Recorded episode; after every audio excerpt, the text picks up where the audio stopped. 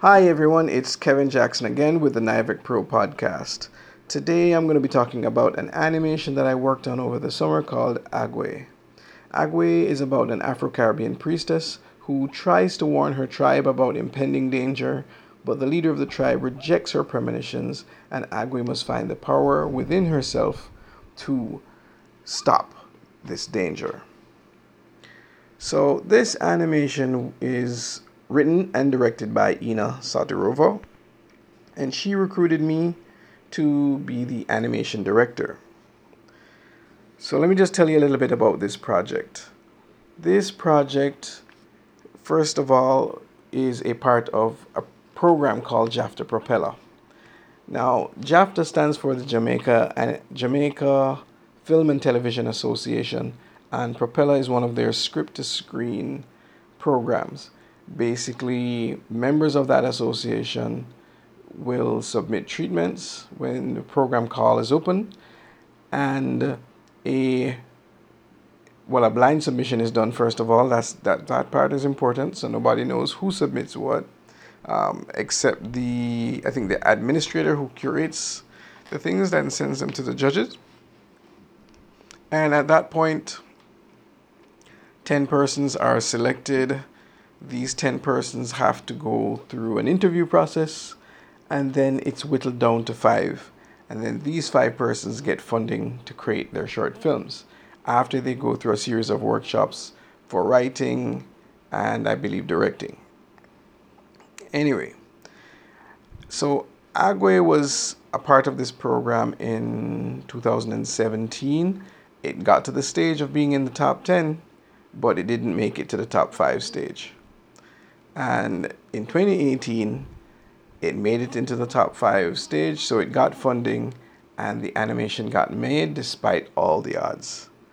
So let me give you a little bit of backstory. Well, that was a part of the backstory, but let me just go a little bit deeper. So the director Ina Satirova, she is Bulgarian, but she's been living living in Jamaica for the past three to four years. And she's had this story. She says she's had this story in her head for some time, just stuck in her head. And it wasn't until she reached Jamaica that this story really came to life. Now, Ina approached me in 2017 about this project. And at the time, I did not take it on. I didn't take it on for several reasons. Um, you know, I was just busy. um, and animation is very difficult. Like, I really didn't think it could be done in that short space of time, especially with such a small budget. So I turned down the opportunity the first time around. This year, Ina approached me again, and I was hesitant. I was very, very hesitant at first because, again, you know, animation takes long, and the the budget the budget was small so I didn't want to take it on at first, but I know how how, how much this project meant to Ina. I know how hard she's been working to try to get it done. So I decided, okay, you know what? I'm going to help her out, but I'm not going to help her out through the entire project. I'm just going to help her out in the beginning stages so that she can get into the top five.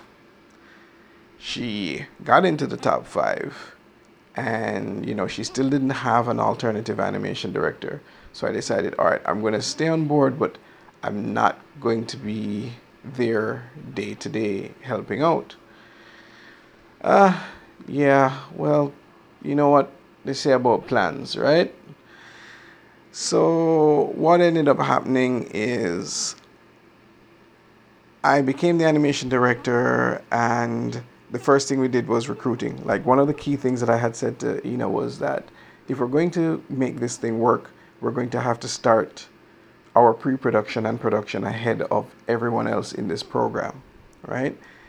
That meant that whereas normally the other con- the other participants would start their production in about June or July, July usually, we would have to start our production much earlier. So we started pre production even before she knew that she was going to be in the top five. And that was in March. You know, we had to recruit the team. Um, you know, we got a lot of talented people, talented artists, talented animators. Uh, but as usual, when putting together a team, you know, like pretty much half the team dropped out, right? There were people who were there with us in the beginning and they were helping us fleshing out the story, trying to optimize the story so that it was, you know, not too complicated. Because the key to making this animation work was to ensure that it was not complicated. If it was too complicated, it just would not get done. One of our biggest challenges was finding background artists that could rise to the level of animation aesthetic that we wanted. And that was incredibly difficult. I had to ask around, you know, I had to interview people, I had to look at portfolios, I had to give people tests, and nobody was really matching the quality that we wanted until a lecturer at UTEC, um, Peralta Makanoff, he told me about two students that he knew of that had really good background skills. So I said, okay, fine, I will come and interview these guys because, um, you know, I owed UTEC an internship anyway. So went, Ina and I interviewed the two, and we loved the background work that they, they, they had produced. You know, so we definitely took them on a team, and we did a couple tests with them, and they did really, really, really well. The if you see the backgrounds in Agwe, they are magical. Um, but yeah, it was a really difficult to find a background artist. It was difficult to find character artists as well. We had one character artist, Davan Easy, really talented character de- and designer, very very talented character designer from from GSW Animation Studio. But he got sick and could not continue doing the characters, so we had to find alternatives. Uh, luckily enough, uh, there was Justin Hernandez. He is a very good character designer as well. Um, interestingly enough, at first Ina did not like his designs. They looked a little bit too cartoonish. Um, you know, according to her, you know, they had a, too much of a Disney feel, and she was going for more of an adult feel. Uh, but the thing is, Justin's an artist, so he was able to adapt the style eventually and then we brought on board a one of my students, Leah Thompson from the VTDI Vocational Training Development Institute, that's under Heart at the moment. With, yeah, um, she did the other characters, you know, the the background characters, and she did a pretty amazing job adopting the style as well. She worked really hard. This style is not the type of style that she's typically used to, so she really stepped up and put in the work. Um, in terms of the animators, we had to pull animators from everywhere. Uh, you know, we had animators from GSW Animation, both past and present animators. Uh, we had, you know, one girl who she's Jamaican, lives overseas studying um, animation. She was here at the time. She contributed. We even had a lecturer from UTEC, uh, two lecturers from UTEC contribute as well. And yeah, it was an interesting project. Now, the project faced a lot of challenges financially. The propeller gives you about 500,000 Jamaican dollars. That is about 4,000, maybe 4,500 US and we were producing an eight minute short. Now, that is not a lot considering things like Peppa Pig cost 5,000 pounds a minute, you know. So imagine with less money than that, we were doing eight minutes. The we had a plan. We had a plan. The plan was to partner with this apprenticeship program that we heard about that was coming on board that would partially be paying the animators. So we thought, combined with our budget and the apprenticeship budget, we should be able to pay these animators a decent salary. But that apprenticeship program did not get off the ground, so we were we were kind of worried, um, and we had not found a location to do the animation yet. We, you know, the apprenticeship program was a part of the plan to get a studio where people could animate together. Uh, and I strictly wanted this because I knew that having people animate in, you know, remotely would not work because everyone has different computers and you know, people would not be able to feed off of each other, and it is much easier, much smoother when people can feed off of each other, especially for a project that does not have assets yet. We had to create the assets from scratch. Uh, well, luckily, the VTDI, Vocational Training Development Institute, I spoke with them about using their facilities and they said yes. Of course, this was an exchange for giving their students internship because it's a requirement for their students to, to get an internship. So, three students from the VTDI took up the call to do an internship on that project, and they all did fabulously. Uh, hats off of, to VTDI. Anyway, that apprenticeship program not happening was definitely a struggle because one of the things that I insisted on was that the crew be fed. You know, and I insisted on this because VTDI um, is far away from, from, from food. They have a canteen, but after certain hours, that canteen is locked. And, you know, I just thought with the little bit of pay that they were going to be getting from this budget, you know, we should at least feed them. You know, a fed crew is a happy crew. That's my philosophy. Anyway, a miracle happened and we did get a little bit of extra money. So we were able to pay them a little bit more. But I still have to give hats off to everybody who worked on this project the animators, the illustrators, the sound designer, Tamara, um, you know, everybody. Hopefully, I'm not leaving anyone out. But they worked so hard, even knowing that you know they weren't going to get paid that much they were just really excited to be working on this project which was a good story and the animation was going to step things up another level for jamaica anyway let me skip to pre-production and talk about how we approached doing agwe so normally i like to work with a finished script. Once that script is finished we would move on to the storyboard and start getting the voicing done or at least have scratch audio. And then you know we would combine the storyboard and the scratch audio to create animatics animatics that we could use to time the animation and give to the animator so that they would know you know how long their scenes would be and what they need to do in each scene um, the other thing you know that I like to get done at the same time are background designs, character designs, all of these things can, can happen all at the same time, you know, to speed things up. With Propeller, it is a requirement that after you've been selected, you must go through a script writing workshop. And after getting advice from the script writing supervisor, you have to make changes to the story. And the story did need changes, right? uh, because there were a lot of elements in this story because this story is a part of a bigger story. It's supposed to be a feature length animation, but we were whittling it down to a 10 minute animation to fit the format of Propeller. Now, that was definitely difficult for, for Ina, and hats off to her for all the writing and rewriting that she had to do, but it definitely did not make our lives easier. The storyboard artist had to constantly be changing the storyboard, which is not ideal, but we had to work it this way because we knew the script would change, but at the same time, we still needed the storyboards to guide us so that we could start production earlier than everyone else. If we waited till, you know, June to start doing our animation, we would we would not have finished on time. Anyway, hats off to George Hay. George Hay, amazing artist. He did our storyboards and the storyboards were amazing, extremely helpful. Uh, you know, we definitely could not have done the project without that storyboard. And lovely, we posted the storyboard on the wall, and it was an amazing aesthetic in the room.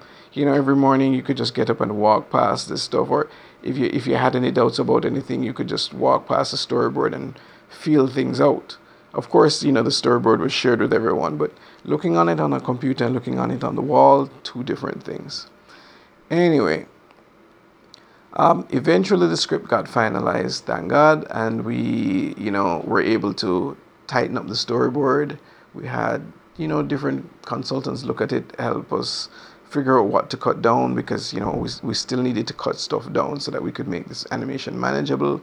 We used the storyboard to decide you know what animations we were going to reuse to ensure that you know we sped, things up how we were going to use the reuse the backgrounds you know a lot of things and you know there were lots of scares because some backgrounds were taking forever right one of the big challenges about doing um, animation especially if the director is not an animator themselves is trying to pull the imagination of the director out of her head and putting it on paper so that everyone knows what she's seeing.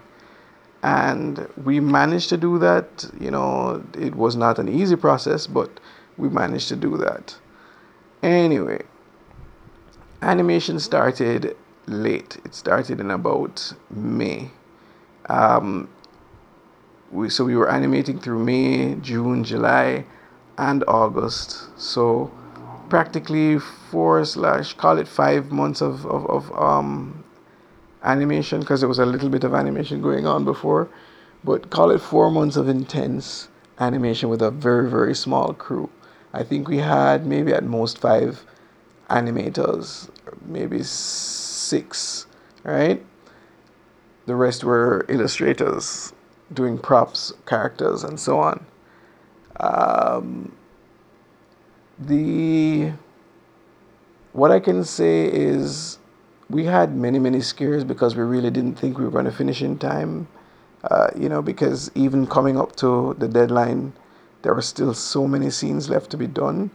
But and then we could no longer use the VTDI because school was starting back, so we had everyone had to animate at home, and then that got scary because persons Toon Boom stopped working, or their computer stopped working, or when they rendered a, a, scene, the colors were different, and we had to do all manners of things to you know get the color to to to, to match up.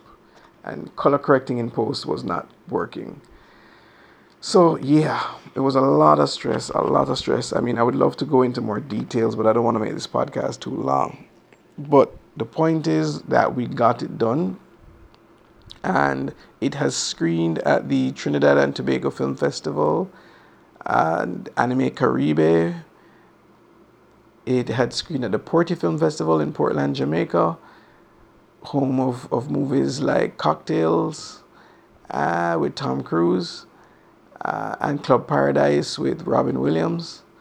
Yeah, we, we showed it in Portland and it was amazing. And we had a private cast and crew screening just the other day at Haven, and the animation is pretty good. I'm not going to say it's it doesn't have its flaws. It definitely has its flaws. I'm not going to say that this is up there with Disney or Breadwinner, right? But this was a really good animation, something to be very proud of. I think Jamaica really pushed itself with this animation, uh, and I'm proud of the results for sure the, what I'm doing now is looking forward to how it's going to be doing at different screenings. It should be screening at Kingston in January, and there are many other festivals that are coming up that it will be screened at. So I'm hoping that it does well. That's pretty much what's next for it. Just seeing how it does on the festival circuit, and eventually we will get a spot on our local television station to show it. I wanted to talk about this project because it it was intense. I really enjoyed working with the crew. I really enjoyed directing the animation as opposed to animating for a change. It was good to exercise that production experience and knowledge and exercise my directing skills with, with you know with regards to animation. Normally when I'm directing animation it's a very small team, you know, one or two persons. This was the first time directing like 15 plus people and it was good. It was good. I, I held up. I'm definitely looking forward to more projects like this, and I'm definitely encouraging other people to, you know, put your projects out there. Jamaica needs to produce more. You know, we're a small island, nobody really knows us. Anything that comes out of uh, Jamaica is going to be considered niche, but we have stories to tell, and if we keep telling them, the world will notice. Anyway, guys, that's it for me. If there's anything you want to ask me about Agwe or, you know, more about what the production on it was like, just leave a comment and I will respond. All right, guys, take care.